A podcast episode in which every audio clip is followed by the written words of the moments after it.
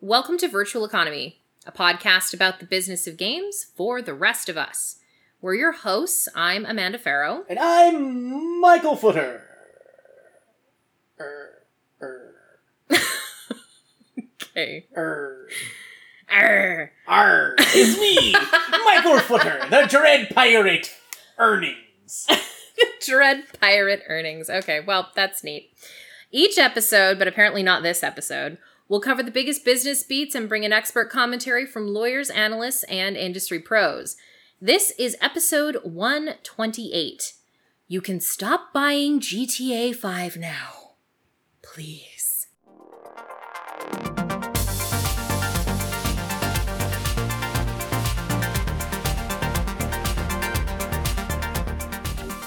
How old is this damn game at this point? September 2013.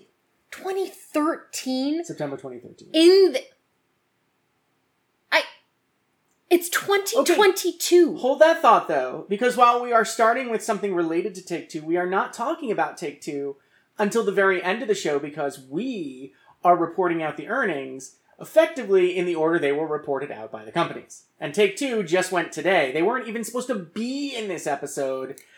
They were not supposed to, in fact, have gone here. Yes. They were But supposed to have been for our news episode. So look, this is in fact the biggest earnings show we've ever done, and we're going to try to move through it relatively quickly. We actually have three earnings quick hits, and if you're lucky, I'll sing the song. Ooh. Uh, but we are kicking off today with Zynga's first quarter 2022 earnings because they're on a calendar year cycle. They are. So they won't be for long, though. No, We'll that that closing date's coming up fast. Real fast. So, Amanda, walk us through Zynga, please.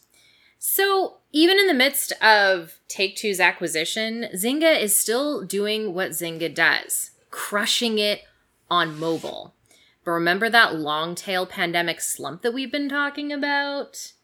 Well, we're definitely in it. So this is a theme that you are going to hear a lot throughout this episode. You're going to hear about a bit of contraction. Now we we believe pretty firmly now that we are not going to return to pre-pandemic levels of spending. It means that we're not going to lose everybody that the gaming industry picked up when we had nothing else to do except play games. So all those people who were played video games as a kid and wanted to come back and pick up a console, all of those people who uh, had never gamed before, but thought it would be this was the right time because they were stuck inside and didn't have anything else to spend their disposable income on. A lot, some of those people are going to go back, go away. Experiential spending has returned, so that's concerts, travel, all of that stuff. But there are people who are going to stick around, and those people who stick around, maybe they'll stick around at the same level. They'll become core consumers. Maybe they'll be more further on the periphery. That doesn't mean they're not gamers. It just means that they might not spend at the levels they did during the pandemic. we're still in the pandemic, just to be clear. Okay, in the height of the lockdown. Let me put it that way then. We are no longer sheltering in place. Yes, there it is. Okay. Well, now that we know that, the long tail pandemic slump that we've been talking about and that we have been talking about literally since the beginning of this Mhm. show, because the one of the if you're if this is your first episode with us, we've been doing this now for Two years? two years, Two plus years. Two- Two years and two months. two years and change. And when we started it, it was kind of it was kind of our way of cataloging what in the heck was going on in the game industry at the time, like getting getting a, an idea and getting a handle on what was going on so that we could better understand what the future might bring. But also we were we were those people who started a podcast during the pandemic. Okay, but in our defense, we were going to start this podcast anyway. We were actually for again for those of you who were joining us for the first time because you saw that tweet about GTA 5 blow up on Twitter. Welcome. We're so delighted to have you here. Get ready for some fun. We promise. We're not going to quiz you later. I will. She will. so we actually had a deal to do this podcast with a major outlet, and that deal fell through because the pandemic changed everybody's funding profiles. Yep. So we just said, you know what, we're doing it on our own. Yep. And here we are, two plus years later, doing it on our own.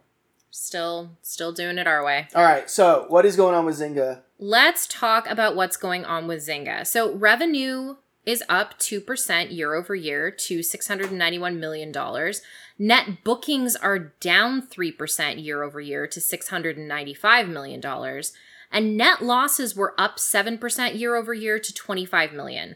So the reason for the net loss is because they they completed the final earnout payments related to the acquisitions of Small Giant Games and Rollic, which was totaling 265 million dollars. Interestingly, this is going to be a theme that, that we hear at the end of the show we Take Two. Yeah, absolutely. This is er, like we are still hot on the heels of one of the hottest years in gaming acquisition and mergers, you know, in 2021 and there were a lot of companies Mhm. that I- were I wonder if we're going to see inflation and the interest rates start to cool some of the deal making. We'll get there on our news episode Yes. because we have some thoughts.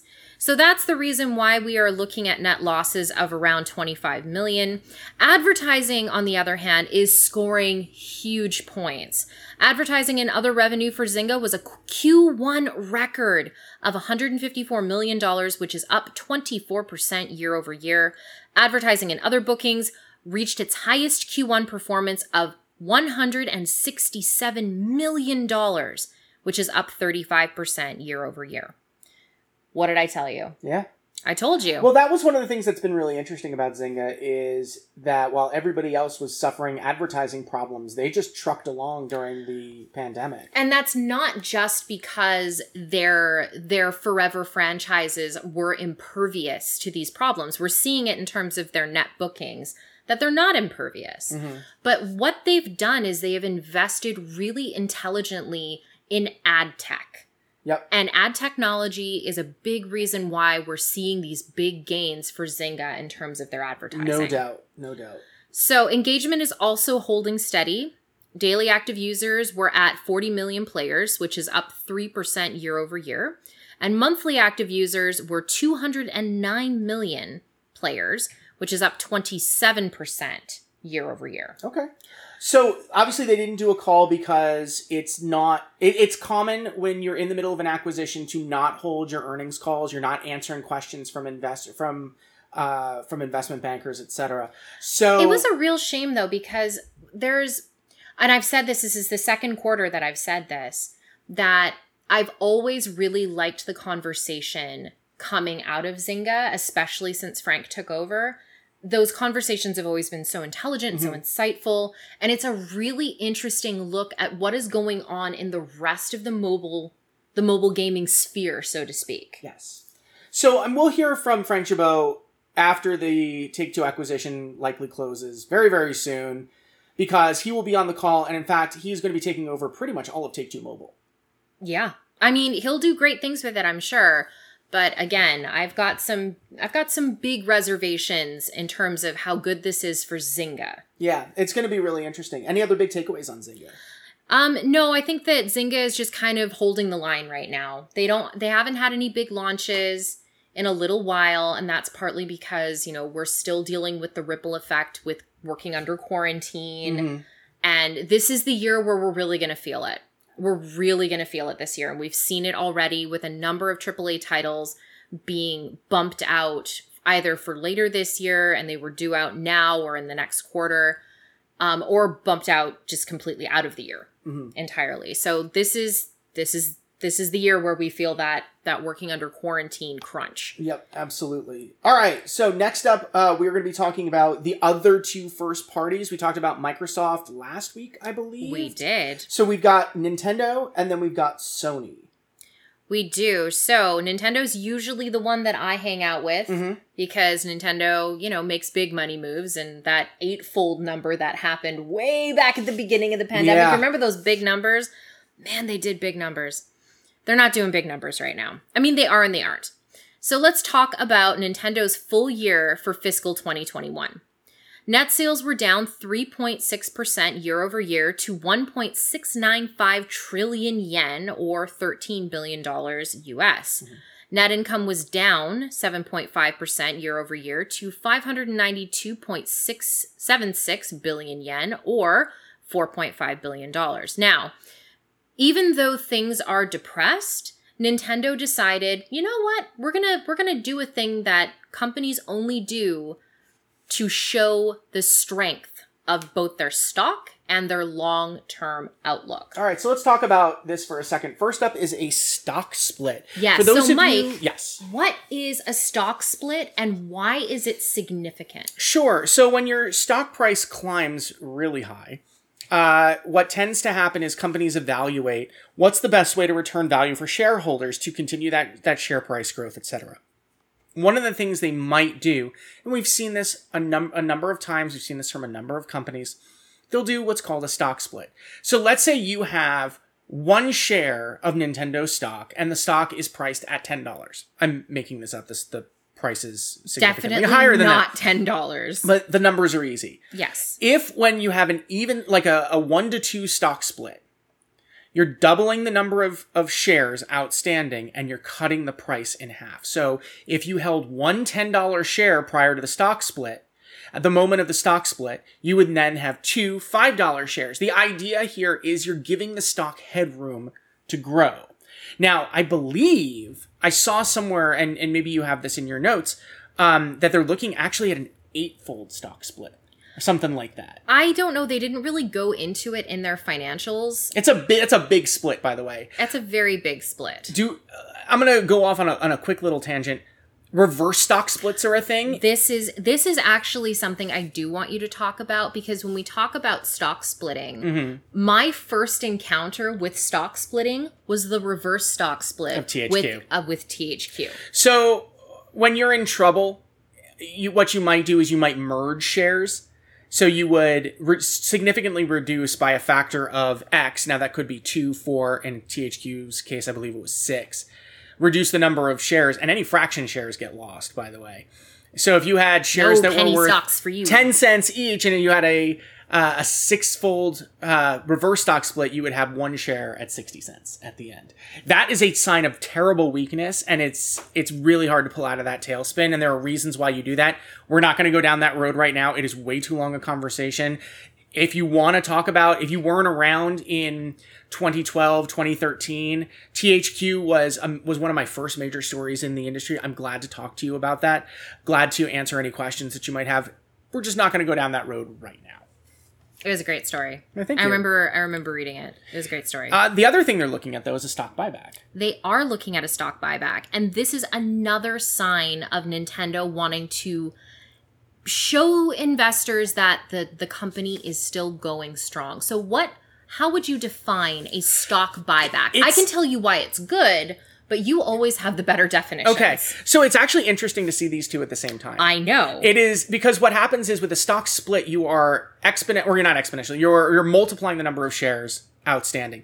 Your market capitalization, by the way, is how we look at the, the size of companies. It's the number of shares times the share value equals the market capitalization. That's right. So one of the things that you can do is you show strength to your to your investors by buying back stock that's that's free flowing out in the That's market. That's outstanding. Exactly.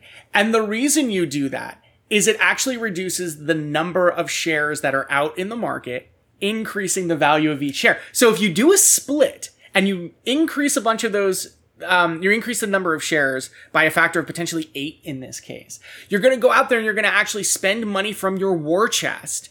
So you're, it's called, the typical way that people look at a stock buyback is reinvesting in the company That's right. for the benefit of shareholder value. Which is what I was going to say is like that is one of the key ways that a company, that a big corporation can demonstrate their confidence Mm-hmm. in the longevity of their earning potential. Yep. So at the same time, they're they're drastically they're planning on drastically increasing the number of shares, and they're going to buy back a number of shares, which helps counterbalance some of that. I think. Yes, I agree. So I think that's what the strategy is here. It is a very very interesting strategy. I, I can't wait to see it play out. It's going to be really interesting. I'm going to see if I can find uh, find this the, on the on the stock split. I might have just missed it because my brain not working so great today. I think I saw it before the earnings. They were talking about it though. Um, I know that the Motley Fool. No, it's not an eight. Is it sixteen? It's a ten. ten. Okay. It's a ten. All right, so they're gonna So- they're gonna increase the number of shares by a factor of ten. It's not gonna change the market capitalization at the moment of the split, but uh, the assumption is that it's that the number that the share price is gonna grow immediately following the split, which is gonna shoot the market cap up.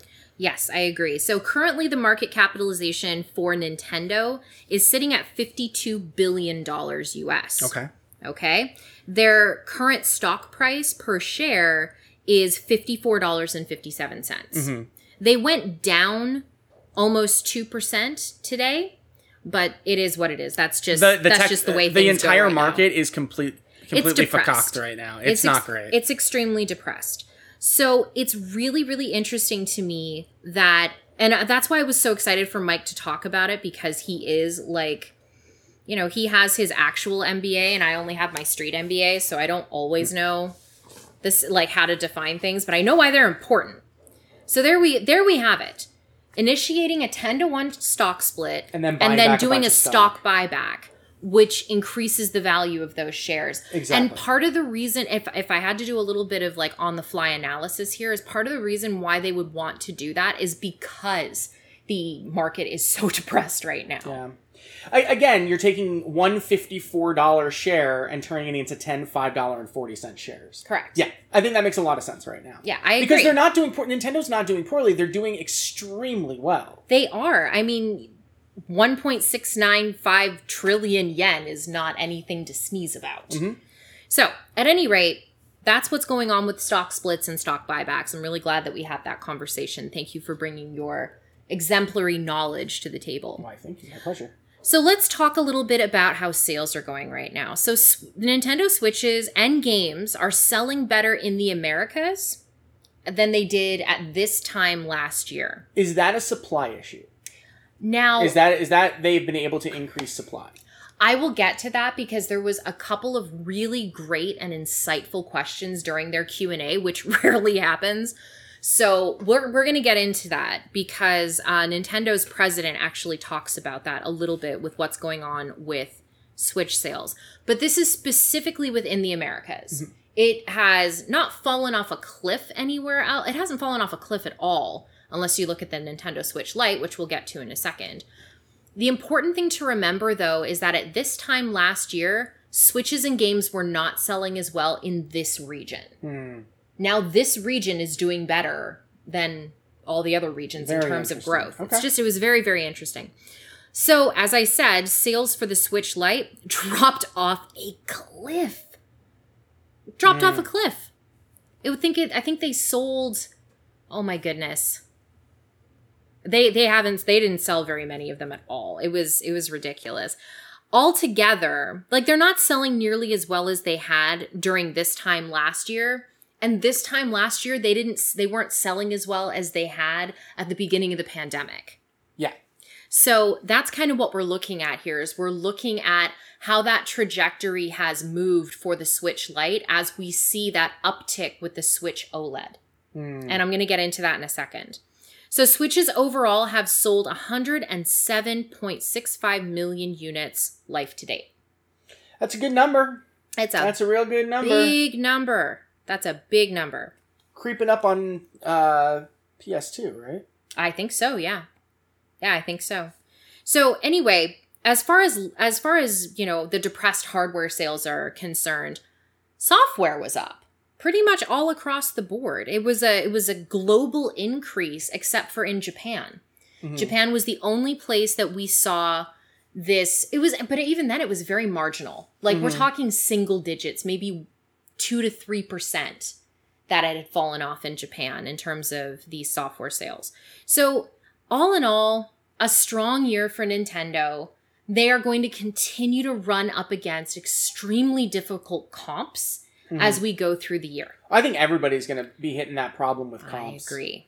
I absolutely agree. So we actually have a couple of great questions that came out of the Q&A, which, Which, is, amazing. Which is honestly Because it's, the Q&A is usually a they're usually show. terrible. It's 100% of the time clown shoes. The reason why that is is because unlike in the West, where you have investment professionals, brokers asking questions on the calls, literally any shareholder can ask a question at the at like Nintendo's meeting. The nice thing about this is that it looks like that if they had had any of that, they didn't translate it. Okay. So we just got we got the really good questions.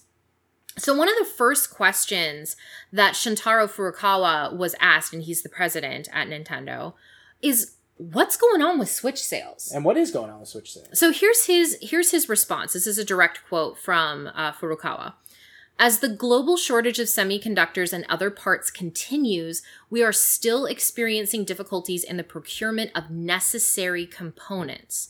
There remain uncertainties within our plans for hardware production. Considering this production situation, we decided to set our hardware sales forecast at 21 million, which is a decrease of about 2 million units year over year. Now, I want you to keep this in mind as we move into Sony in a little bit. Yes. Yes. I'm very excited to talk about Sony and learn all about what's going on with them because there's some there's some stuff happening. So, another really great great question here came from came from another another really insightful analyst Mm-hmm. which and this is a direct quote it seems improbable that you would be able to achieve 1.6 trillion yen in net sales unless an extremely large portion of your sales come from Nintendo Switch OLED model. What's the ratio? It's a really good question. It's a great question, and I don't think I've ever seen this question asked of Nintendo Hmm. ever. And they've they've had different hardware models for a number of years. If you've been around through the 3DS and the DS Lite and the DSi and the DS, like you, then you remember. You remember what this looked like. So this is what um, Furukawa had to say. We believe this model will represent a, and this model, they're talking about the OLED edition, will represent a larger portion of hardware sales. Out of sell through figures for the previous fiscal year, about 25% of overall hardware purchases were made by those who already owned a Nintendo Switch system. Now, if you'll recall from last around this time last year, Furukawa was saying that what he wanted more than anything was multiple switches in a home. They were moving away from new user acquisition to remaining one of the big pieces of a console household. Right. And that's aided by the Switch having that handheld factor. Absolutely. It's a hybrid. It's a hybrid experience, so it's easier to justify, okay, well, you know, we're going to get the little kids Switch Lites and we're going to get, you know, you're going to get a Switch OLED. I've got my Animal Crossing. Like I'm not Mhm. saying that we're doing that. We don't have Switch Lites. We don't we don't need that. We have six switches in this house. Yes, because we have been replacing switches along the way with other switches. We also have three kids that now have those old switches. Hold that thought though. About 30% of Nintendo Switch Lite unit sales were repeat purchases. So they Mhm. were it was demand for additional Nintendo Switch systems after the first, and 40% of Nintendo Switch OLED model unit sales were repeat or replacement purchases. In order to achieve our forecasted sales of 21 million units, it will be essential to maximize demand among both first time and repeat purchasers. Furthermore, we believe the proportion of Nintendo Switch OLED model sales will grow along with the increase in demand for multiple systems. This is the strategy. This has been the strategy for the last 12 to 18 months. Mhm. This is what Nintendo wants. Absolutely. Now, I know that you and I talked about it. There wasn't a whole lot of variation on the Switch software chart. No. There are a couple things that stood out to me that I wanted to surface. Sure, One, great. Um, 3DS software sales have actually spiked a little bit with the news that the that the uh, eShops are shutting down. That's great. That's a that's a good Yep. that's a good get. Yes. And the other thing, Mm-hmm. uh, apparently, Advance Wars now has a very fuzzy, sometime this fiscal year date uh, release date.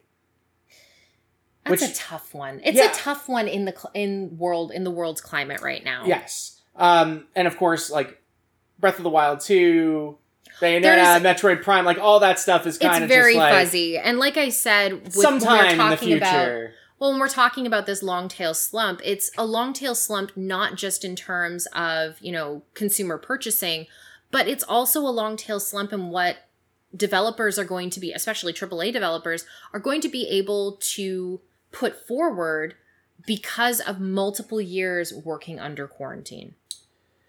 Yes. Any other nuggets from this? uh, there you- was there was a delay. What what game was just delayed?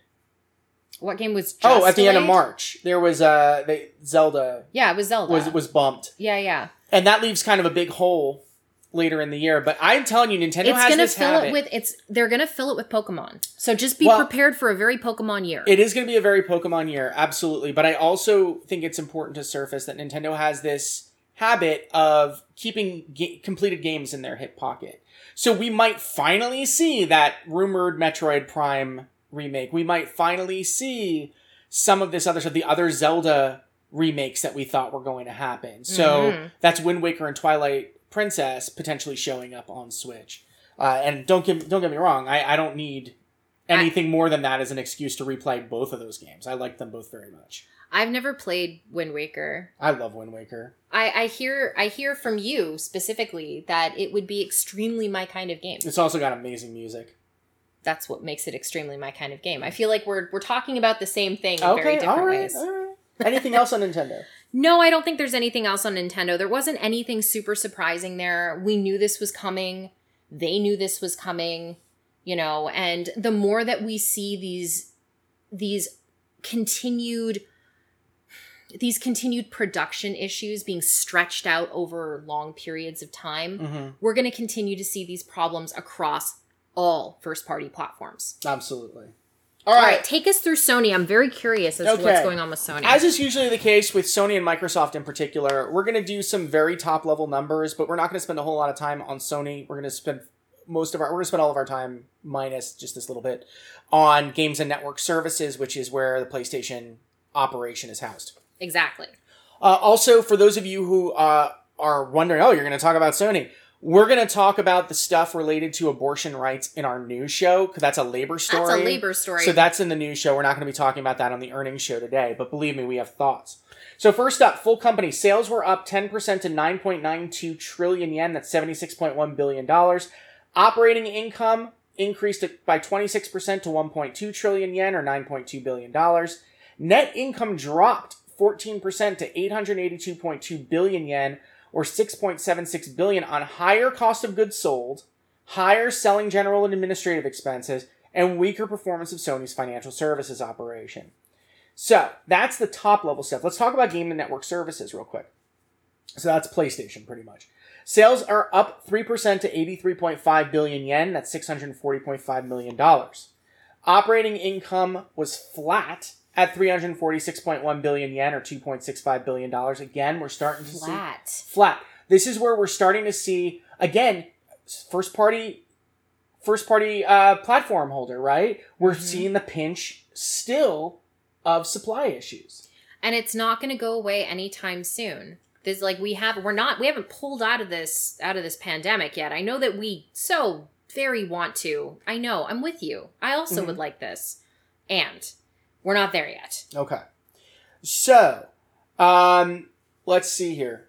Do, do, do, do, do. Looking at my notes. Do, do, do, do, do. And my notes. Okay. So, part of the reason why operating income was just flat and not a loss was that stronger uh, foreign exchange rates offset weaker third party software sales.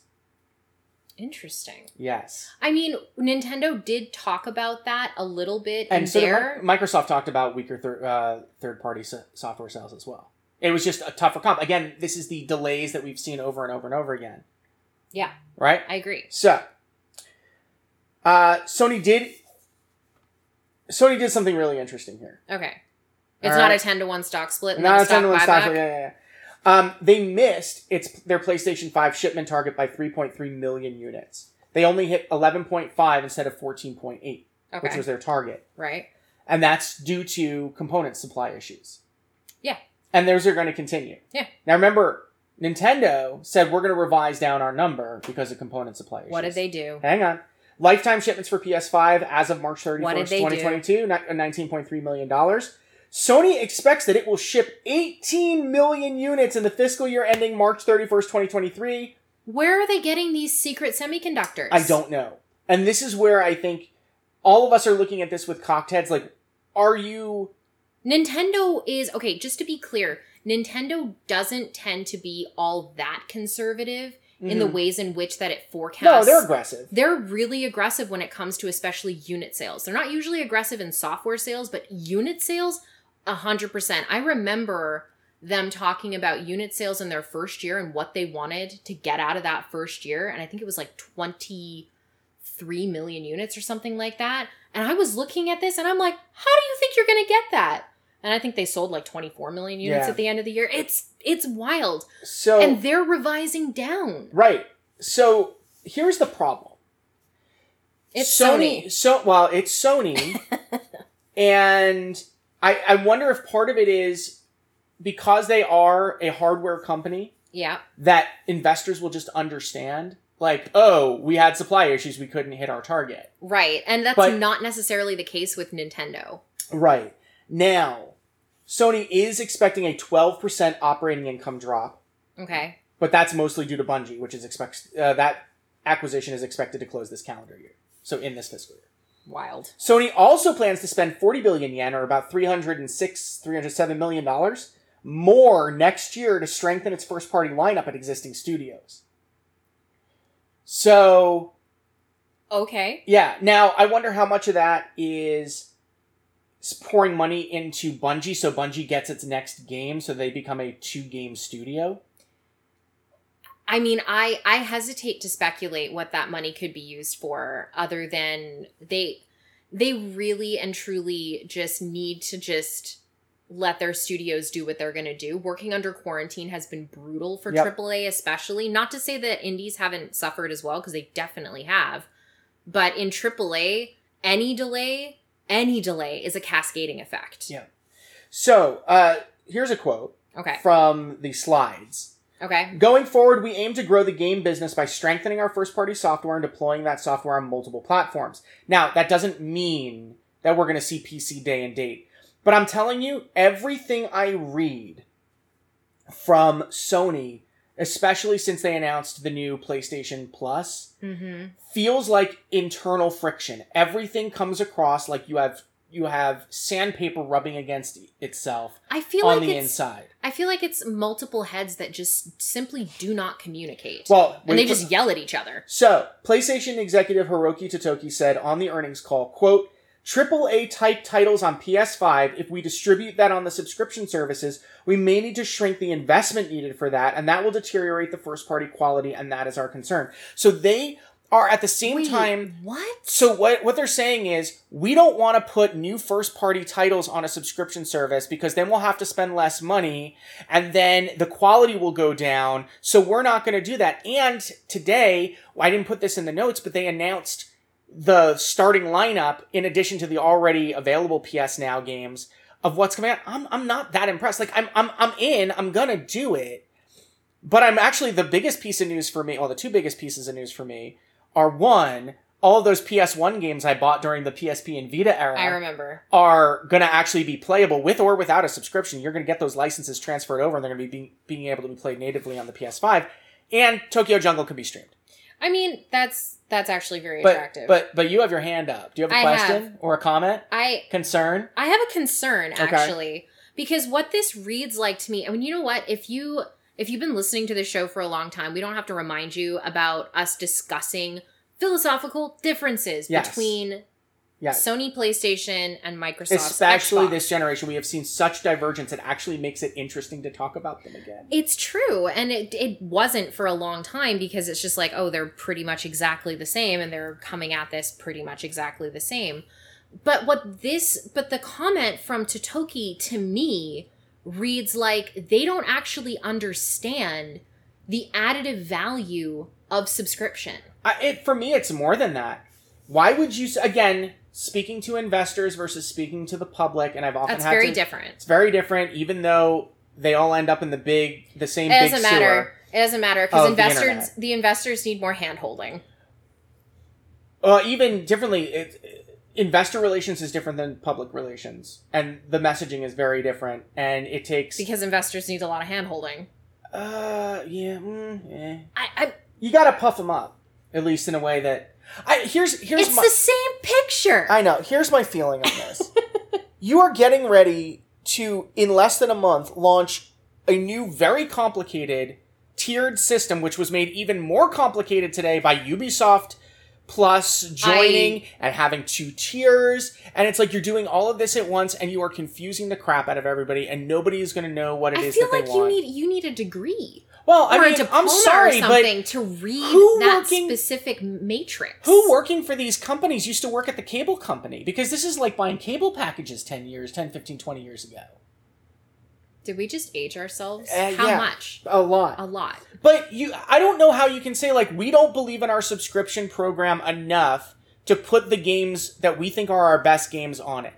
And then by contrast, Please we- buy our subscription program. by contrast, we have on the other side the the completely opposite philosophy of let's put all our first party titles on Game Pass forever. Yes. because we want everyone to play these titles and we can rope people into this service by giving them the very best and then they're going to stay on for the indies for the ID at Xbox games for the third party games and those rotate More out on a regular and more basis. genres over more time is what has been the effect of subscription programs.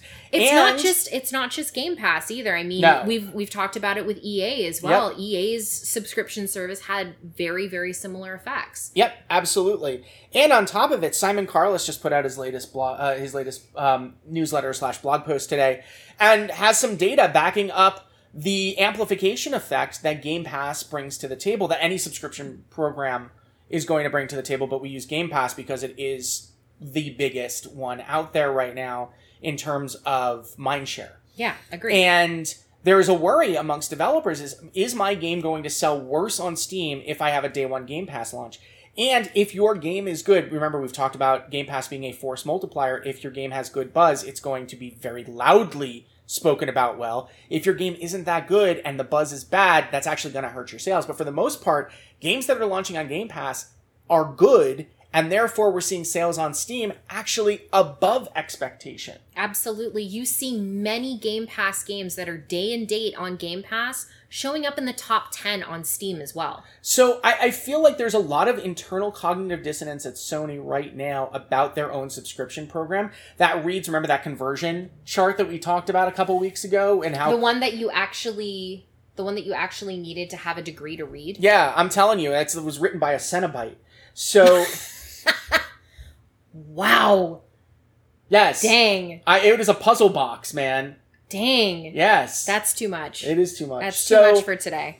So I, I think the the big takeaways for me on Sony are they're planning on selling more consoles, even though they believe, and I think accurately, that the component shortage is going to continue into 2023, calendar 2023. Yeah. I don't know how It'll they're going to make fiscal this work. 2023 for that matter. Yeah. Like I can't imagine from what I understand the semiconductor crisis or you know manufacturing crisis I suppose is supposed to stretch into 2024 at this point Yes. calendar year. Yeah, so then we're looking at fiscal 23, 24, absolutely. So I, I, don't understand that. I also feel like they do not have internal confidence in their own subscription No. program. It, it and to really me, does seem that way. That if that's the read on it, what are they doing? Why are they doing? I have so many questions. I have I have thoughts, um, but I actually kind of want to wait until it launches and see how it see how it does. I'd love to be able to partake in it myself, but it is extremely difficult to as someone who is no longer living in that country that I set up my original account in. It's very difficult for me to get any kind of anything, anything Yeah. that at Yeah. all. So I'm just gonna let you do it. Okay, I can. It'll be I- on our PS5. I figure. All right, so that's everything on Sony. Uh, let's jump into EA real quick. Uh, lots of stuff here, but I want There's lots of really interesting stuff going on at EA. Yeah, I I, I want to move through it relatively quickly because um, I don't want to. We have a lot to cover on this show. So this is both fourth quarter and full year fiscal 2020, 2022. For the full year, total net revenue was up a whopping 24.2% to $6.99 billion. EA expects another jump in net revenue, about 10.2% next fiscal year. Dang. So they're looking, they are still anticipating big growth. Uh, their net income dropped 5.7% to $789 million, but EA expects net income next year to be flat or perhaps up 3%. that's not surprising So very considering modest. So it's either going to be flat or up just a touch. That's not surprising considering the investments in mergers in uh, sorry in acquisitions. Yeah, and I think that's where that comes from. Because was Glu this year? Codies was this year, wasn't it? Was, I think was- Glu and Codemasters were the were this past fiscal year. So the one that you are currently reporting on. Was it? I think so. Or was Codies and Did it, it closed in No, this it closed year? this Okay. this That's last fiscal year because we're not we're not. Oh, my it's- brain. it's too much. It closed after April 1st of 2021. I think so. Okay. So that that would actually have an effect on it, uh, of course. Uh, let's see. Net bookings were up 21% year over year to $7.515 billion. Live service and other net bookings were up 17% year over year, representing 71% of total net bookings driven by acquisitions, Playdemic, and Glu Mobile. So that's live service and other net bookings were $4.96 billion over uh, out of uh, $7.515 billion. That's pretty impressive. So. I just took a look here. So EA completed its acquisition of Codemasters in February. All right, so, but I think So in February Playdemic 21. and, Play, Playdemic and Glu are also recent, but, and this is the first full year that they're reporting. I think so too. Player count. So remember, we talk about engagement as being such a huge metric as we have moved over to a service based industry. Player count grew 16% to 580 million active accounts. FIFA had more than 150 million accounts in fiscal year 22 alone, drove full game net bookings growth of 43%. Full game net bookings. Wow. FIFA was very, very popular this year. Not a big surprise. For Q4, so this is the holiday quarter of the fiscal year, net revenue was up 35.6% to $1.825 billion. Net income was up 196% to $225 million. Just a whopping holiday quarter for them. Incredible. Net bookings were up 18% to $1.75 billion, even with cessation of sales in Russia and Belarus. Wow. Yeah.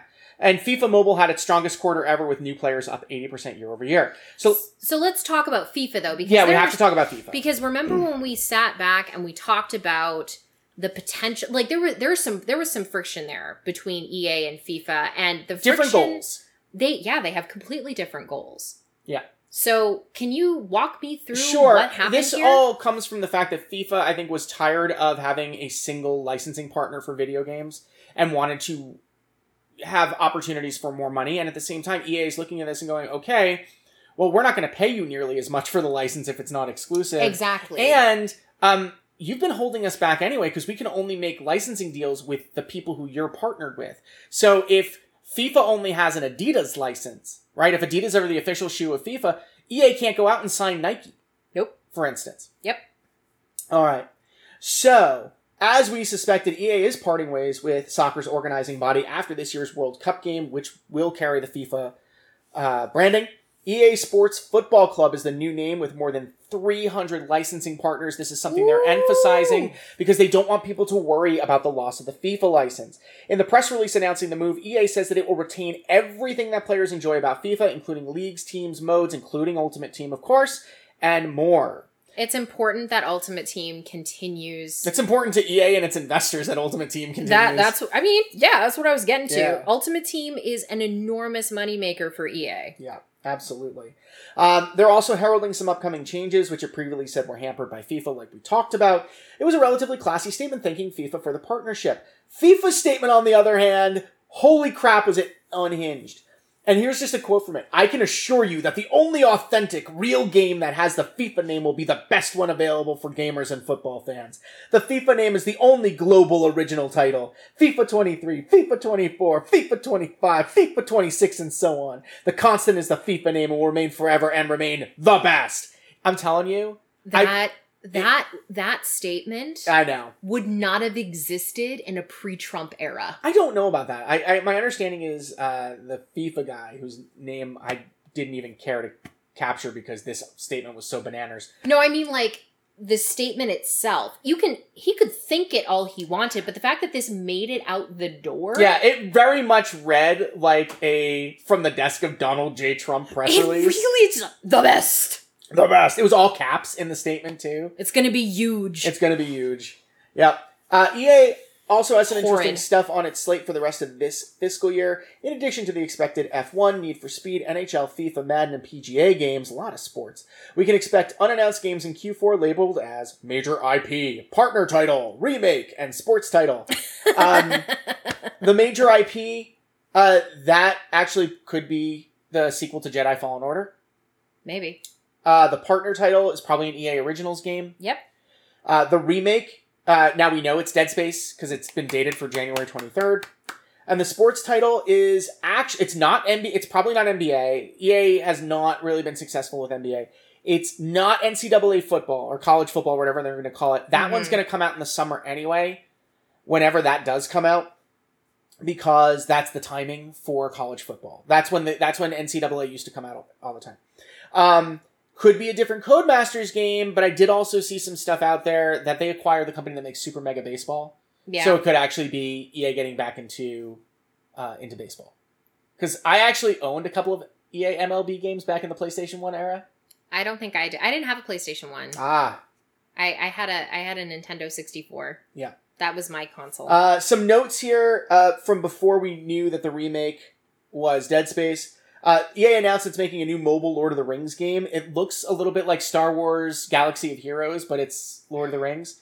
Uh, that's part for me as a player is not very interesting. Although, given how much money Star Wars uh, Galaxy of Heroes makes, this probably will make a ton of money if it's implemented in the same way. I mean, but the the big draw there in terms of like it it meshes better for Star Mhm. Wars. I am having a really even a, like as a big Lord of the Rings fan, I'm having a really really difficult I want a team made up of Gandalf and the Balrog and the Witch King of Angmar and and Eowyn. That's my team.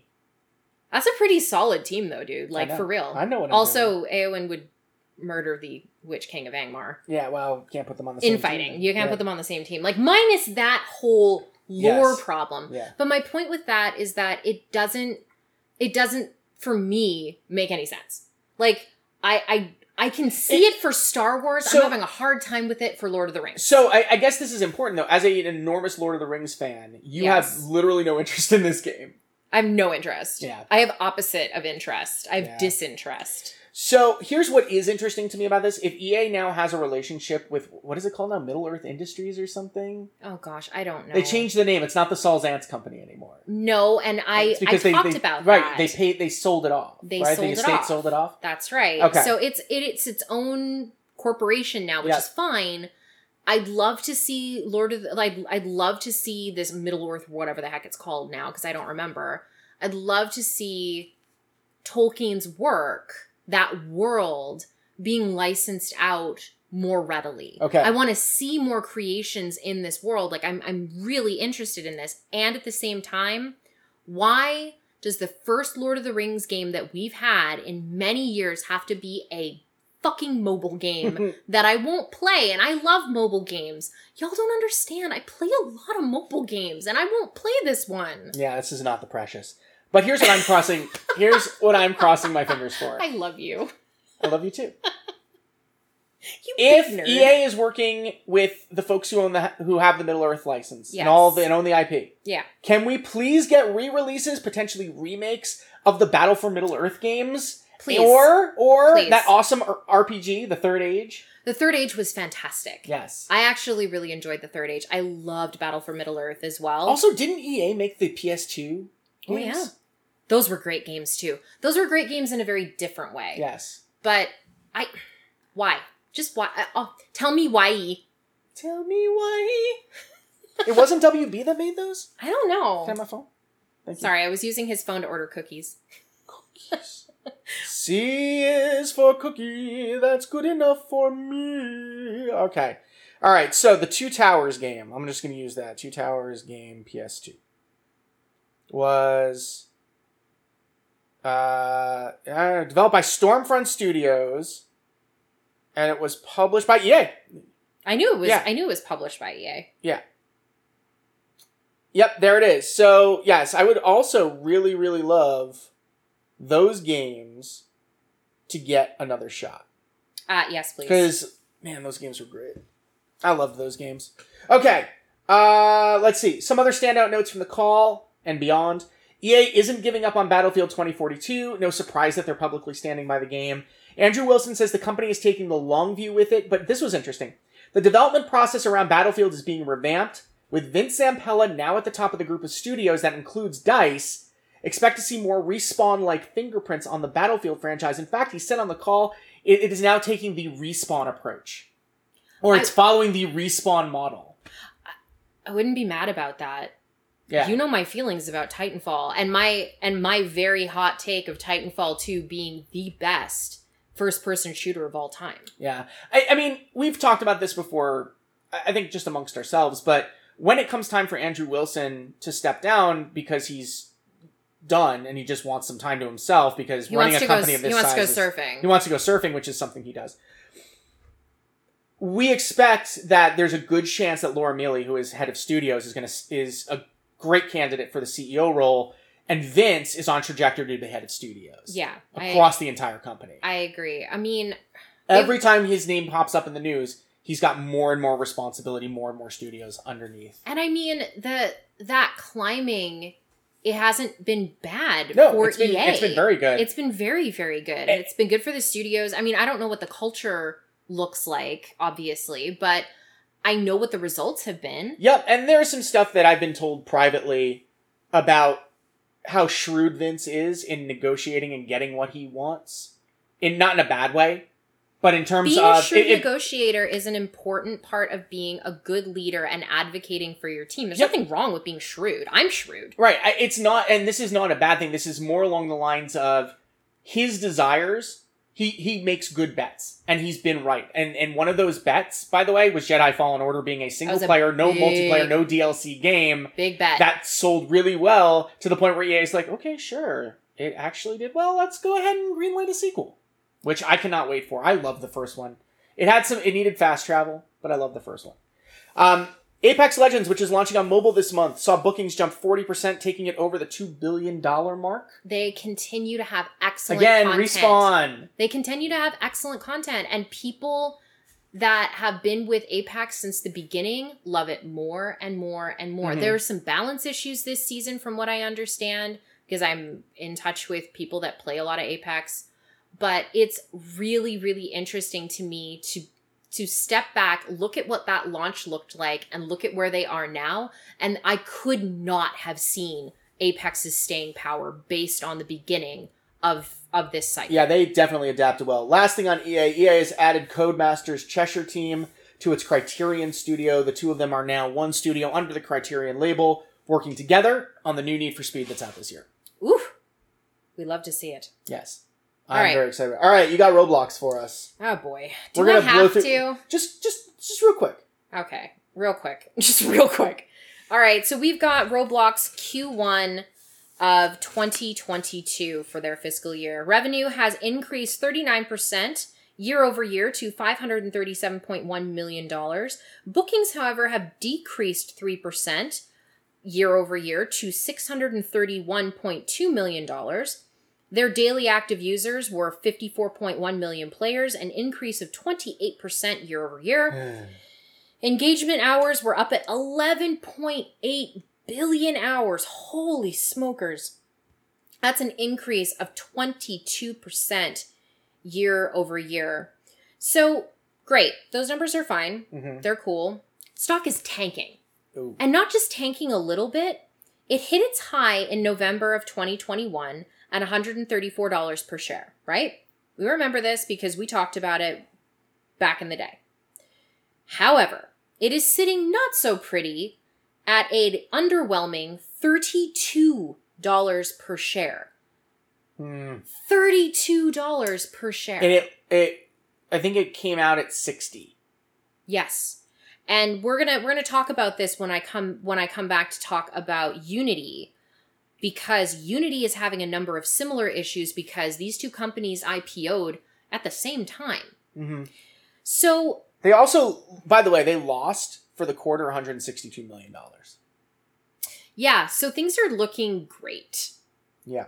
Looking they're just So that and that's worse than last year's first quarter where they lost 136 million dollars. Again, we're going to see that echoed over at Unity. Though Yeah. These are these are two companies that are on similar trajectories but for very different reasons. Mm-hmm. And what I will say about this, based on them posting losses, um, and the platform itself clearly doing very well with its with its daily active users, they actually don't report on monthly actives for whatever reason, Interesting. which is strange to me. But they they specifically went into that in their call. The platform is doing well, but based on this information, what kind of long term growth do you think that Roblox will be capable of? Me? I, I I don't know. I feel like the question is how long are investors going to let them get away with huge losses? And they have been po- they have posted losses every single quarter since they IPO'd. And I guess the question is if the bottom continues to fall out of the crypto and NFT market, what does that mean for Roblox's item marketplace? And I don't know because there's there's a hunger for user generated content. We see that Right. in Minecraft. We've we're potentially even going to see that in Fortnite. Yep. Which is we'll talk about that on the news episode. Yes. But there there's a hunger for user generated content. There always will be because people want to play things that other people like them have made. Yeah. And they like that's always going to be something that people want. It's that it's part of customization It is. right yeah. customization as as a player gives you better agency it gives you more individuality and that's what players do want in these kinds of online experiences and these kinds of quote unquote metaverses Hmm. so overall roblox is both fine and not fine and there were some interesting comments and conversations throughout their very long earnings call. It was my goodness gracious it was very very long. But one of the things that did come up that I wanted to surface is that when they were asked about what they what what kind of spend they are going to be putting into user safety, they came back with nonsense about, well, we're going to automate more, you know, we're going to pull the human moderators we're going to pull the human moderators out of it more, you know, because they just can't see everything. And it's true. But here's my suggestion anyone at Roblox, if you're listening, get Dave McCarthy over at Xbox on the phone. Nobody knows user safety quite in the way that Dave McCarthy understands it. And based on the conversations that even I've had with him over the years about user safety, take advantage of the open source software that Microsoft is offering in this sphere. Stop trying to reinvent the wheel. Just go out, take the technology that's already there, integrate it to the best of your ability. It's not easy. It's never going to be easy to take care of user safety, but Roblox was not built with user safety in mind. They were too busy building it to ask themselves how they were going to keep its users safe. Yep, absolutely. That's a good point. And that is a great place for us to end the first half of the show on. We're going to take a quick break and then we will be right back. Virtual Economy is an F squared initiative, and along with pro bono business consulting for up and coming developers, it's a way we are working to give back to the community that has already given us so much. To find out more about F squared and the services we can provide, including pitch prep, media training, mock reviews, and business strategy guidance, visit our website at fsquared.biz. And we are back. It- are- is it time? It is What time is it? financial quick hits. Ooh, so beautiful. All right, we have uh, three companies that we're going to move through really, really quickly, just because there were things in each of the earnings reports boy. that I uh, that I thought were that were interesting, and I and I didn't want to spend too much time, but yeah, you know. I'm Bandai- very excited to talk about Starbreeze in Yeah. a second. Uh, Bandai Namco. Net sales are up 120% to 889.3 billion yen or 6.8 billion dollars. Operating profit up 148.2% to 125.5 billion yen or 966.8 million dollars. Net profit up 189.7%. Where do you think that came from?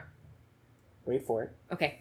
To 92.75 billion yen or 714.5 million dollars. And here's why I pulled it.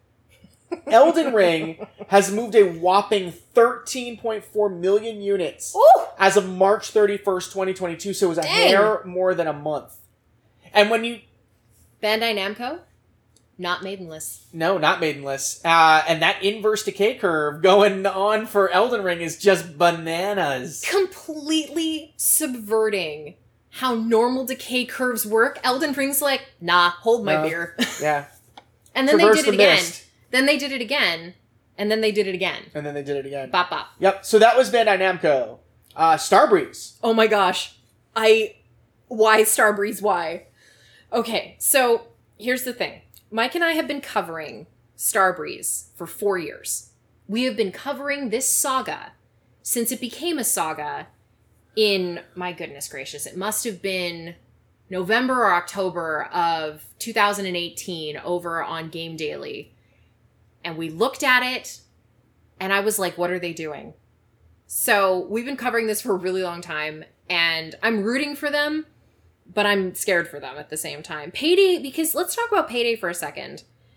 They used to have a number of different titles, right? They had a Remember, bunch they were supposed to publish Psychonauts 2. I don't want to talk about it. It's so bad. Like there were so many games they were supposed to publish, but they just they had to go into reconstruction because very bad decisions were being made all across the board, including losing out on that those big and sweet Dead by Daylight numbers. Yeah. Because whew, man, after Behavior finished out its contract with Starbreeze, that was it.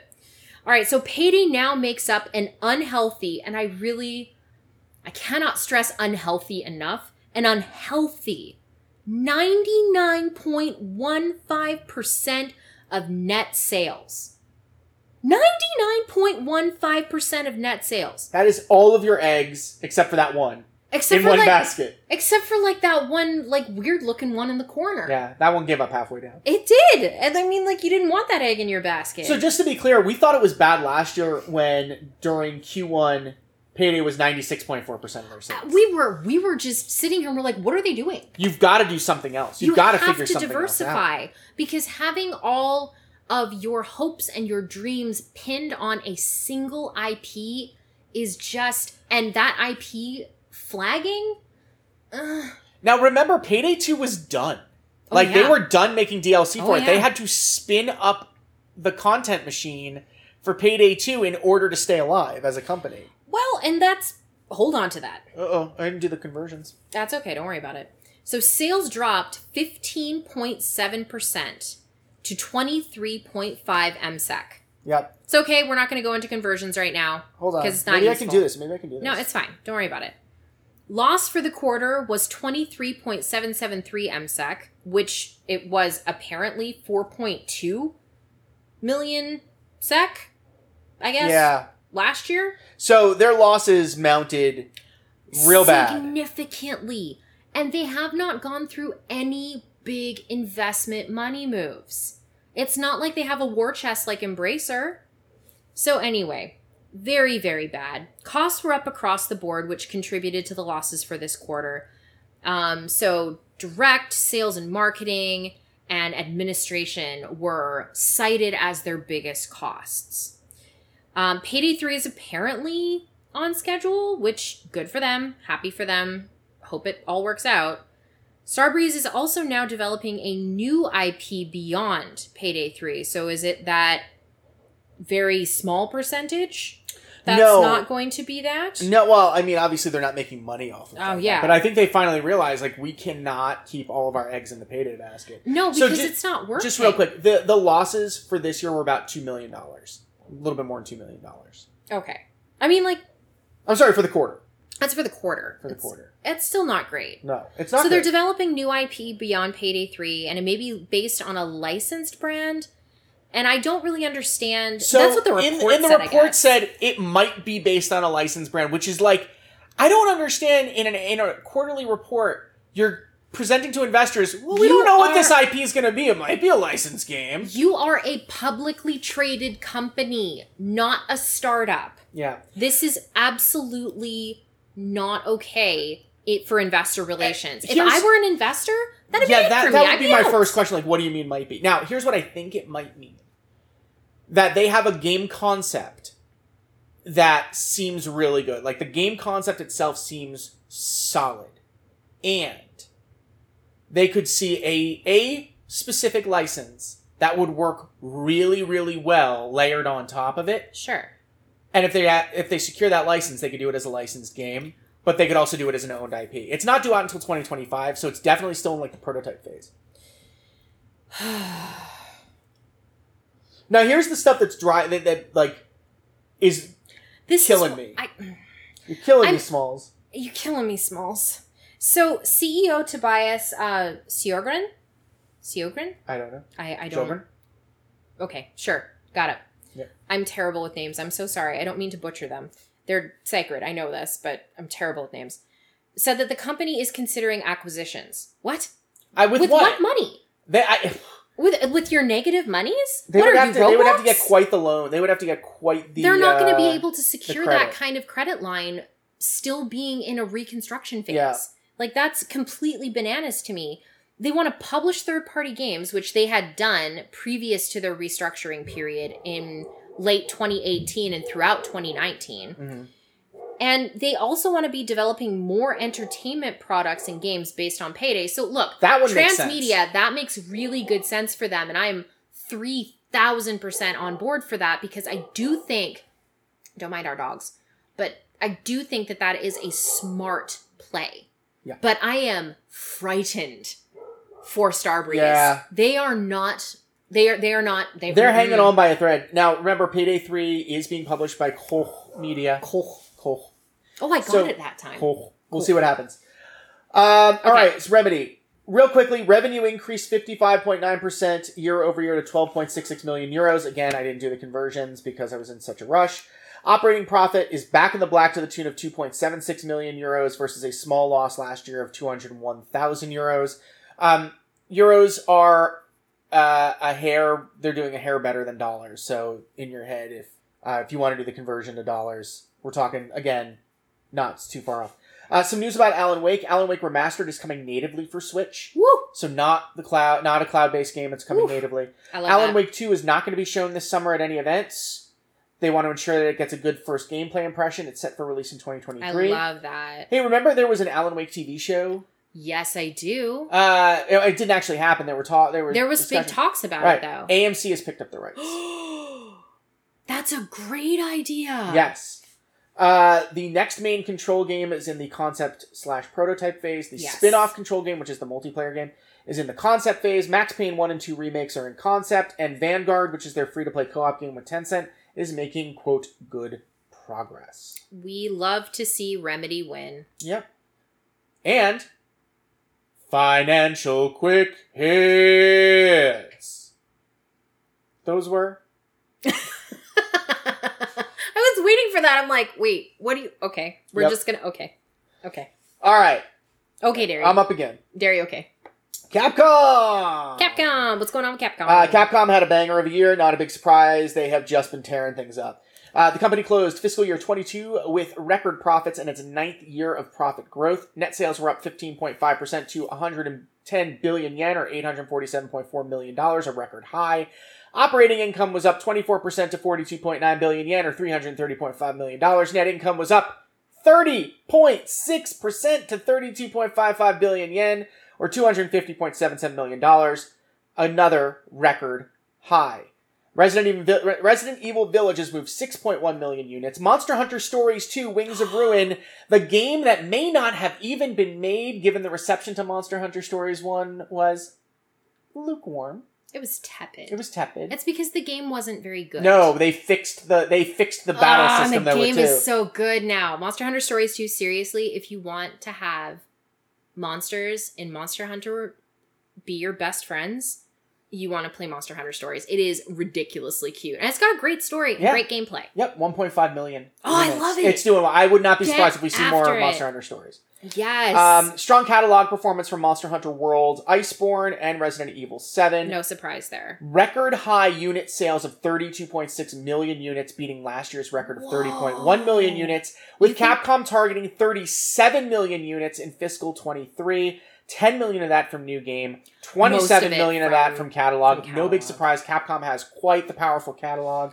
Well, and they aren't afraid to utilize it. Like they are constantly re-upping, re-promoting what's going on in their back cat. It's just the, Yep. it's the best. They are, and especially if that rumored Resident Evil 4 remake comes out, like they're going to do some good stuff. All right.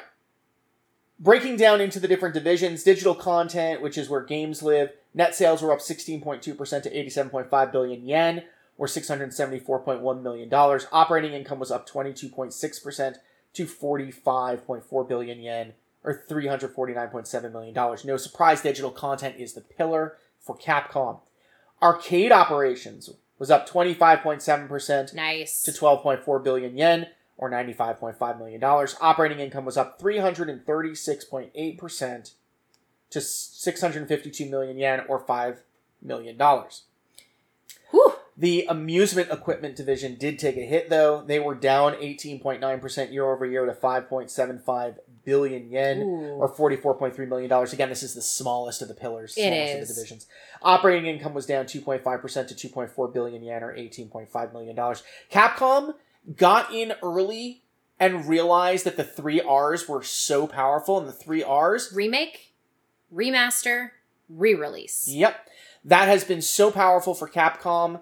They realized it early, they committed to it, and they have been doing an excellent job with it. That is using their existing IP, their existing catalog in very, very smart ways. and not even just for to for today's consumers like the the people that had grown up playing these games this is introducing ip to new players to players that weren't alive when these games came Oh, out or they weren't old enough to play them when they first came out so i love this i think that there is just there's so much power in capcom's back cat and i just i can't wait to see what remake comes next Parasite what?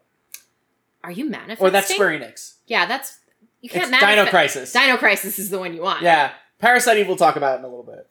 Yeah. But except no. But we're also manifesting Parasite I am to be clear. manifesting Parasite That's Enix. It's going in our summoning uh. Dino, Dino Crisis for all my for all my uh, Dino horror fans out there. Dino Crisis is real good though. Yeah. That's real good. Okay, so let's talk very quickly about what's going on with Unity. This is for Q1 of 2022. Revenue was $320.1 million, an increase of 36% year over year. So the nice thing about Unity is they actually do get they do separate out the various departments, I suppose, that generate revenue. So the first one that they talked about was the Create Solutions. So Create Solutions is Unity itself. It's Unity that allows the Unity engine that allows developers to create games. So that revenue was really sitting pretty at $116.4 million, which was an increase of 65% year over year. Looking good. People are developers are clearly investing in Unity projects, and we love to see it. Operate Solutions revenue. So the Operate stuff is about their live services add-ons for Unity. That was um, 184, 184 million dollars, which was an increase of 26%. So that's a big number for them, their Operate Solutions, because if you are running a live service game with Unity, using their Operate Solutions on top of it to generate even more revenue, both for your your game and for Unity, it's a win-win. Strategic partners, partnerships, and other revenue was $19.7 million, which was an increase of 11% year over year. And you know, so it was a it's a solid quarter for Unity. Mm-hmm. They're they're continuing to make really smart decisions with where they are focusing their efforts. Okay. Losses, oh my gosh. We talk about losses, right? Now, I need you to keep this in mind though. Remember that they acquired Weta Digital relatively recently. So they they are still realizing how much that cost. That was a big big investment for them because they didn't just buy Weta Digital's tools. They also brought in their engineers. Yeah. They brought in the talent. It's a lot of overhead. It's a lot of overhead for them. And I mean, the, this is the studio. These are the people that helped bring, you know, some of the, some of the biggest and baddest films out there to life. Like we're talking about Avatar, right? We were talking about The Lord of the Rings. They Mhm. worked on Peter Jackson's Lord of the Rings. And this is this was no small feat for Unity. So, yeah, they they posted some losses. Hmm. Losses were $171.2 million, which was 53% of revenue. And that's compared to $110.9 million or 47% of revenue in the first quarter of 2021. So they are saying that this was impacted by an increase in stock based compensation expenses, which was people. Like, Yeah. that's people Yes. right there. Unity stock, remember how I said hold on to your butts because we're going to talk about Unity stock? So Unity stock has also taken an enormous tumble in a similar capacity to Roblox, and they IPO'd at the same time, around the same time in 2020. If they had a peak of $191 per share at the same time that Roblox did, so this is November of 2021, they're down at $36 per share. Yeah. Tech sector's taking a beating. they are yeah tech sector overall is taking an enormous beating and it's it's just it's not pretty it's Yep. not pretty at all so the call itself wasn't particularly fruitful for what we wanted to talk about you know ceo john riccitiello went into into detail and as to what they're going to be announcing and launching and when people can be expecting those announcements you know during siggraph and you know all of the usual bits and pieces where you're going to see the platforms that help build games announce their wares. It's not Mhm. going to be at consumer focused No. places where, you know, these are going to be at conventions that are tailored to developers, to artists, to people that are using these engines. So the overall nothing huge going on here other than the stock sucks, but what stock doesn't suck right now. Yeah, exactly. So it's it's not great for stocks, but everything else is really sitting pretty. I'm very interested to see how they are going to continue to integrate Weta Digital's tools into Unity's platform overall. All right, three left. First up from Japan, Sega. Looking at full year fiscal 22. Sega is recovering, but they haven't yet reached pre pandemic sales. However, their operating income and their profit are now ahead of pre pandemic rates. Oh, So that's, good. great. Sales were up 15.6% to 320.9 billion yen or 2.49 billion dollars. Mhm. Operating income jumped 392% to 32 billion yen, 247.85 million dollars. Profits were nearly up. Hold on to your butts. Okay, I'm holding. You are not. I can see you. Thank you. Okay, I'm holding. 3000%. Wait, did is that a mistype? No. Are you I, sure I it's the- not I- three hundred I, percent? did the math 3 times. It's just like when I when I did with the eightfold nonsense with Yeah. Nintendo. 3000% to 37 billion yen or Holy 286.58 smokers. million dollars. What's So- going on there? Uh, so Sega again is one of those companies that's broken up. Sega is extremely well diversified until you have a pandemic. Mhm. We've talked about this over and over and over again throughout the last two years, where their entertainment contents division, which is their consumer video games and their amusement machines. So even their consumer titles, like their video game division, was being dragged down by amusement machines during the pandemic. Yes. That uh, sales increased 8.3% to 235.9 billion yen or 1.83 billion dollars. Operating income was up 21.5% to 33.9 billion yen or 262.57 million dollars. That's on the back of really strong performance from Humankind, Lost Judgment, Sonic Colors Ultimate, and Total War Warhammer 3. Very different games. Four extremely different games. You got your 4X, Yep.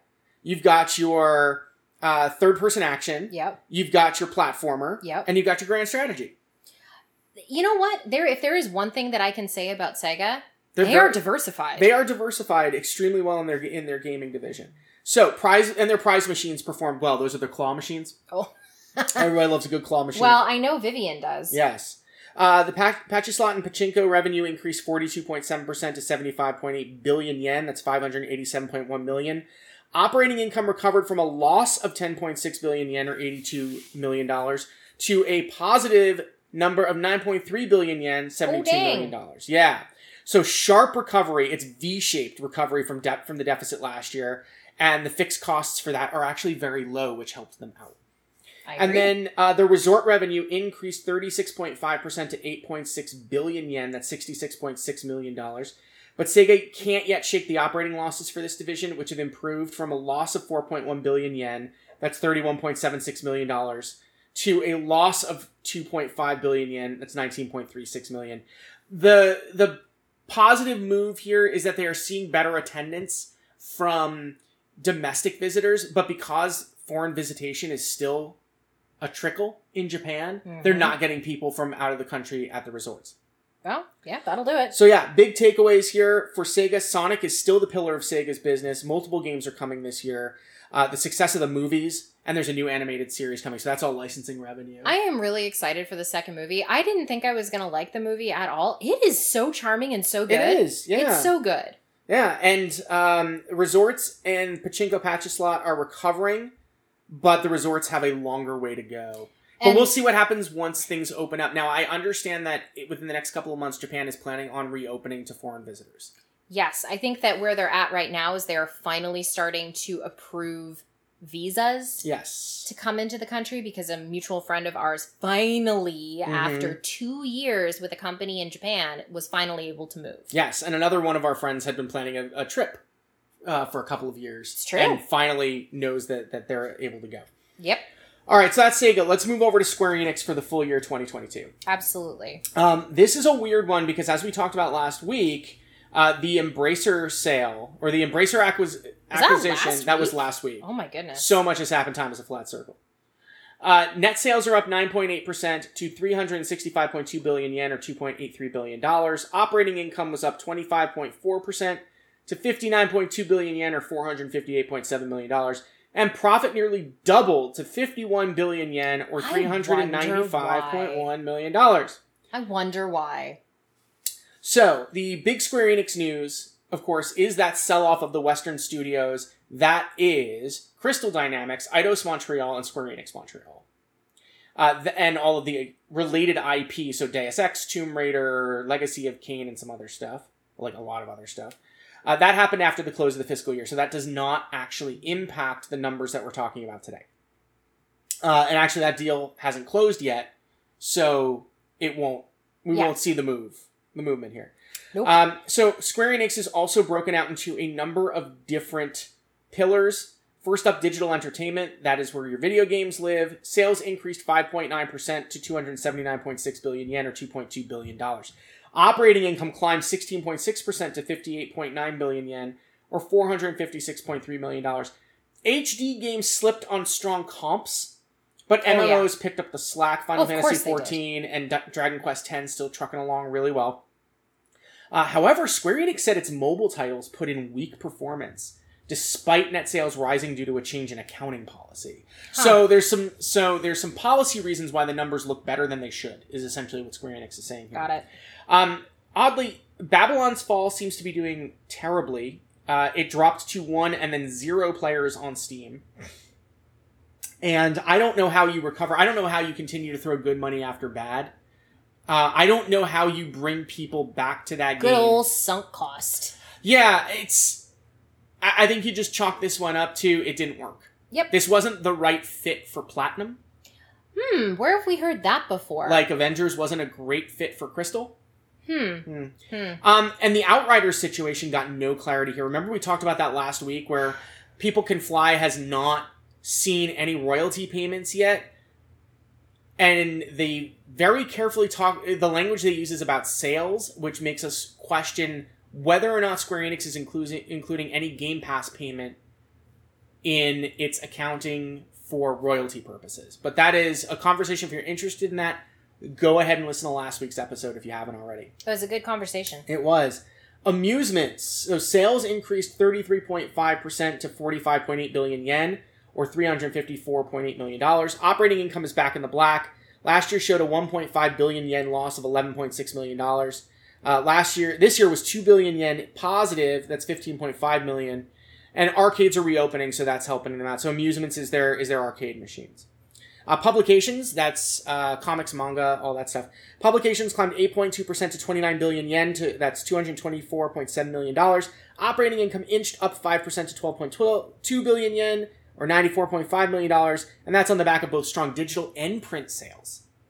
So Huh. people are, are purchasing and reading in a variety of formats. Love that. Merchandising had a really strong year. Sales increased 32.9% to 14 billion yen. They had an incredible uh, partnership with Uniqlo.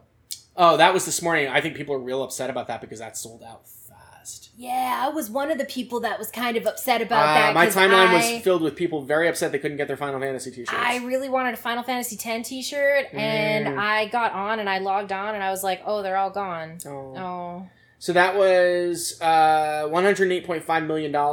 Operating income was up 77.3% to 3.9 billion yen or $30.2 million. And this is we've been talking about throughout the fiscal year. New character merch tied to major IP. So that's Nier and Final Fantasy VII Remake. That stuff driving the money. Now here's the madness. Square wants to open new studios. what? But they just So- got rid of three of them. Yeah, so after selling off its Western operations to Embrace, or at least entering an agreement to do so, this is really about a major refocus for Square Enix. They believe that their core audience is people who want to play Eastern titles. So that's JRPGs, strategy RPGs, Japan developed uh, action games. So those are that is where they're going to be focusing now. So they want to open up new studios. They want to create new titles based around who the company believes its core audience is. Now, if that's not confusing enough for you, Hold on to your butts. hold on to your butts. They are still extremely interested in blockchain, play to earn, and NFTs. The timing of that alongside the crypto crash that's going on right now is rather shocking that they didn't edit their at least downplay it a little bit. Now, part of me wonders, and I wondered this, and you and I have talked about this, Yes. with regard to every CEO who says, "Oh, blockchain, oh, NFTs," if they're not just trying to shut up that segment of investors who are never going to leave them feels alone. like, though. That's not what this feels like. No, that's not what that feels like at all because I know that, you know, we talked about EA today.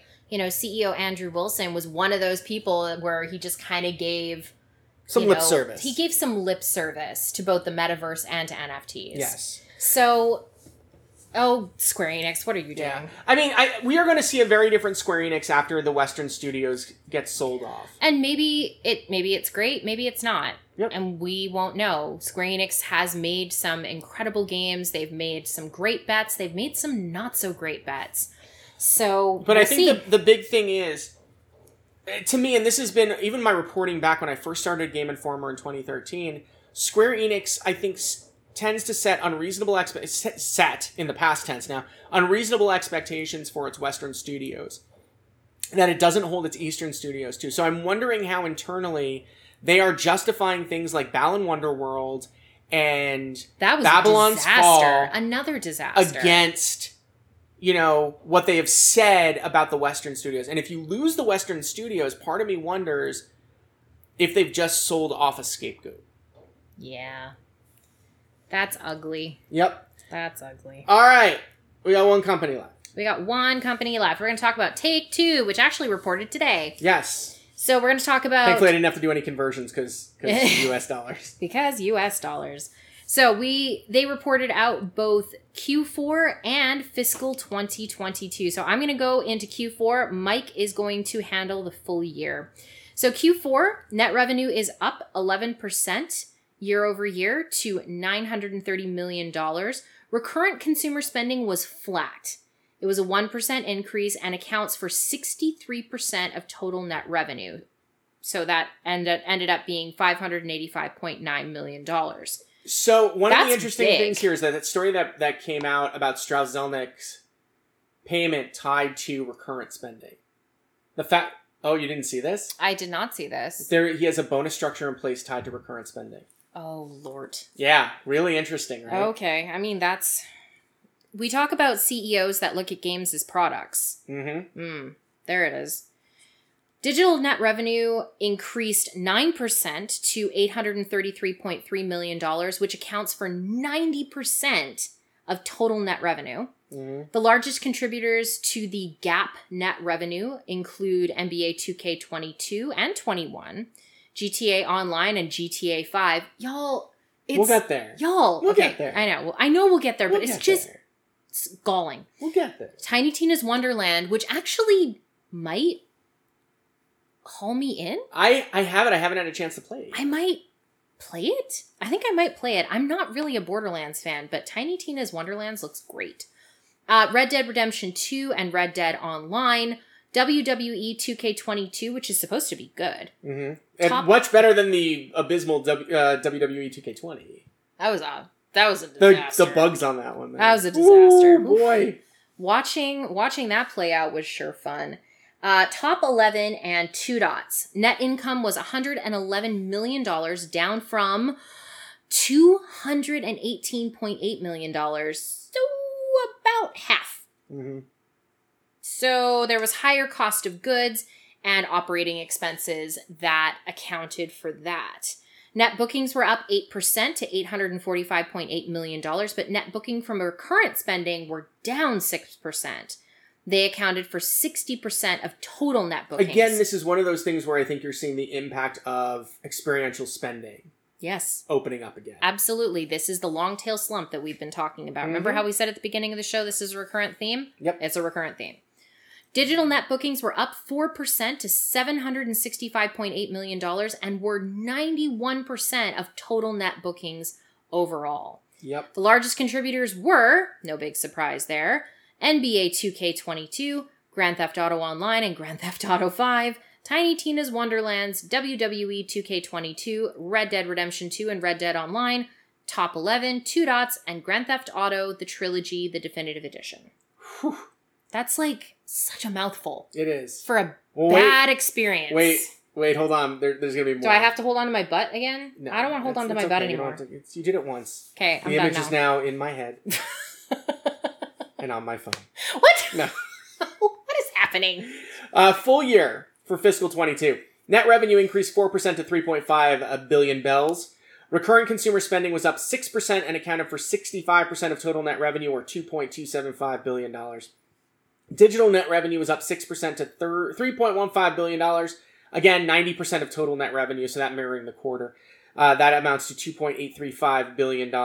Largest contributors for the year, this is going to sound really familiar. NBA 2K22 and 21, Grand Theft Auto Online and Grand Theft Auto 5, Red Dead Redemption 2 and Red Dead Online, Grand Theft Auto The Trilogy, the Definitive Edition, Borderlands 3, Tiny, Two Dots, and Tiny Tina's Wonderlands. Net income was $418 million, down from 588.9 million. That's 29% drop due to higher operating expenses. Net bookings were down for the year by 4% to 3.41 billion. Net bookings from recurrent spending were down 6%, again mirroring that quarter, right? To uh I didn't write the number down. And represented 64% of total net bookings, 2.18 billion dollars. Digital net bookings were down 2% to 3.08 billion dollars and represented again 91% of total net bookings.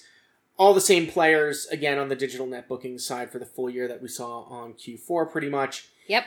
Um, some other notes from the presentation. I didn't listen to the call today, but I did look at look at the presentation. Kerbal 2 is coming this fiscal year, but the console version was delayed again with an anticipated arrival now in fiscal 24, which ends March 31, 2024. That game has been that game's been a tough one. Now, look, as we've said over and over again, you're dealing with a game that is effectively an astrophysics simu- simulator And it's a game and uh, that like thrust and it's not even just that. It's a game that requires an Once. immense amount of hand holding at the beginning of the process. Which And the I first game didn't have. They didn't have it at all. they're building out building out the tutorial the onboarding for this it has to be taking a ton of time I would imagine so. It would have to. i mean you are essentially teaching lessons in physics I mean, I'm very excited for all of our children to play it. yes I'm not going to play it because I don't think I'm smart enough for it. A- all right but that's you're, okay. you're ready hold on to your butt Oh, I'm No, no. not holding on to my butt anymore. Gosh. Okay, I'm doing real it. Real quick hold on to your butt Okay, real quick. Okay, All I'm right. holding on to it. gta 5 Okay, has now sold in okay. 165 million units Wow. Wait, hold on. No, no. Is there more? there's more Okay. when we last reported on take two after q3 so that was february of this year Uh huh. they had sold 100 sold in 160 million units Wait, wait, wait, wait, wait, wait. and you the, you can do the math Wait, I can do this math. can do the math. I can math good. That's 5 million units for Yeah. this quarter. Yes. Now I want to talk because because uh, somebody reached out to me and said, "Are you sure that's sold in and not sold through?" The slide does actually say sold in. The reason why I'm, I'm actually I reported it out, I tweeted this out. I just tweeted it out there that uh, back in 2013 when I started at Game Informer and even before that 2012 2011 when I was at Rip 10 and ZTGD when I got started, you know, uh, we had to be very careful about understanding if publishers were reporting sell in or sell through. The it used reason to be very, very important. because pre-digital, pre-day and date digital releases, pre net bookings. pre-net bookings, what ended up happening was you would have publishers have very different philosophies about how to ship retail product. Ubisoft was uh, a major offender of what we called stuffing the chain, yeah. stuffing Flooding the, the channel. flooding the channel, stuffing the channel. And what that meant was they got theirs up front. So they were selling to wholesalers who were paying them up front for an enormous number of copies. And then they would have to make it up on the reserve price, which they never really reported out, so it made all the numbers look better. Other publishers were more conservative and just tried to deliver about what they needed because inventory costs, et cetera, et cetera, et cetera. All right. So in the age of digital, when 90% of your net revenue is coming from digital, I don't have a whole lot of problem reporting out a sell in number, which is the amount that either goes to in physical to retailers or is sold through digitally. So that's what sell in amounts to in, in the digital era.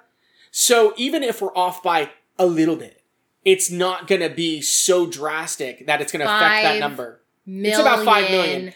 Copies For a game that came out in September 2013. nine years after release. Can they Right. just give me Bully 2? Well, and the other thing is people every time this gets reported out, the same comments come up and and my comments were flooded today. My my mentions were flooded today about people saying we're never going to get GTA 6 because and Take-Two does have this this approach with Rockstar games in particular where they will release a version of it on the current console spec.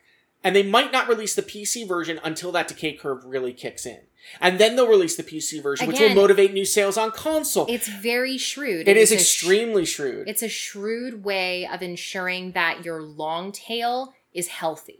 But I will say this for every comment that says we're never going to get GTA 6, I see you because that shows me you've been paying attention and you understand how Take Two approaches Rockstar games. So pat yourself on the back because you freaking get it. Like you understand what they're doing. So your your concerns are understandable. That said, they want to make bank and they want to kick this this chain off yet again. They want to start the money machine going because here's the thing, while GTA Online might not change. Who knows what's going to happen with GTA Online when GTA Six comes around?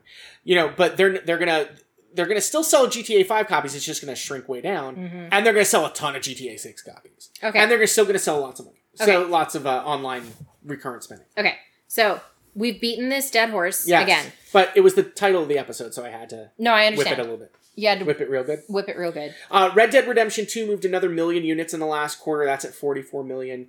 Uh, the $225 million uh, Nordeus acquisition is likely to have played a big part in the uh, in the, the change in net income. Yeah.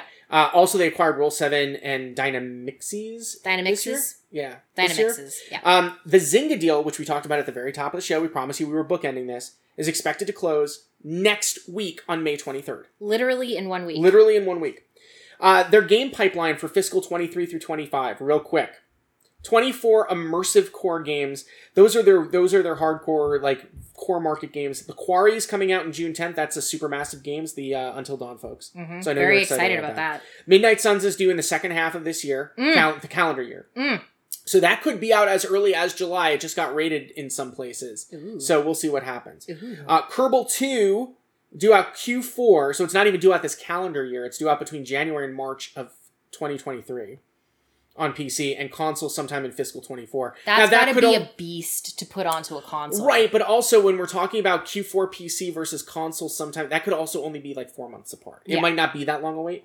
Uh, NBA 2K23, P, uh, PJ, PGA Tour 2K23, WWE 2K23. Okay. What else? So there are 10 indie games. None of them have been announced. 20 mobile games, including GTA, the trilogy, the definitive edition on mobile. I told you there was year. more. Ugh. Seven mid-core games. Tales from the Borderlands apparently is a mid-core game. So the way they describe mid-core games, because that was on a on a definition slide after uh, you and I talked about it, is games that are that have similar play to one of their immersive core games, but not quite as much. They're not as deep or they're not as long. Which I guess I guess I still wouldn't call Tales from the Borderlands a mid-core game. it. It exists in its own universe. Well, but also if you need to kind of be, I mean, you don't have to love Borderlands, but I because don't Tales from the Tales from the Borderlands was amazing. I don't love Borderlands, and I would play Tales from the Borderlands. So, at any rate, um, eight quote unquote new iterations of previously released titles. So, that's the three R's the re releases, the remix, and the remasters. Yep. Totaling 69 titles. Very nice. Nice, Nice. nice. So nice. You know what else is nice? Oh my god, we got through this show. We did. Thank you for listening to the Virtual Economy podcast. We, uh, especially if this is your first episode, really appreciate you being here. Follow us on Twitter at Virtual Econcast. I am at Futterish, F U T T E R I S H. I am at Amanda Farough. I'm not spelling my last name. You can just kind of fumble around and find me. I, yes, you. It's spelled for rough, I guess. You're my favorite Pokemon, Faruff. You're my favorite Pokemon footer free. um, you can subscribe to our RSS feed at virtualeconcast.com. We are also available on all major podcasting platforms, including Spotify, iHeartRadio, Apple Podcasts, Google Play, Amazon, Stitcher Podcast. Pocket Sound! Oh, yeah, right in the face. Always in the face. And more, quite frankly. We, we're everywhere. We're ubiquitous. We are, in fact, inevitable. We are Legion. Oh, Lord. I guess we are maybe a little bit legion. Um, if you enjoyed this episode, please subscribe. And if possible, on your platform of choice, review the show. Let us know what you think. We want to know. Yep. Uh, you can also DM us with questions. In fact, when we do our news show later this week, we have right now two questions lined up that are awesome. Uh, so I'm very excited to tackle those. You can send them to us at podcast at fsquared.biz or you can DM us at virtual econcast. You can shoot me a DM at futterish. Uh, let's see. We have a Discord. We we'd love do. to have you in our Discord community. All you have to do is DM us. We'll send you an invite. Uh, you are welcome to our merry band of, of uh, happy business folks. Not just business. Not just folks. business folks. Like- but we have lots of fun conversations in there. We do. Lots of fun conversations about everything from tabletop games to business to streaming. People share what they're working on, they share recipes. Like, it's Yep. just very wholesome. Absolutely. Extremely wholesome. So, we will be back later this week with our news episode. Much shorter. much, much shorter. So remember to wash your hands, stay hydrated, and be good to one another. We will see you later this week.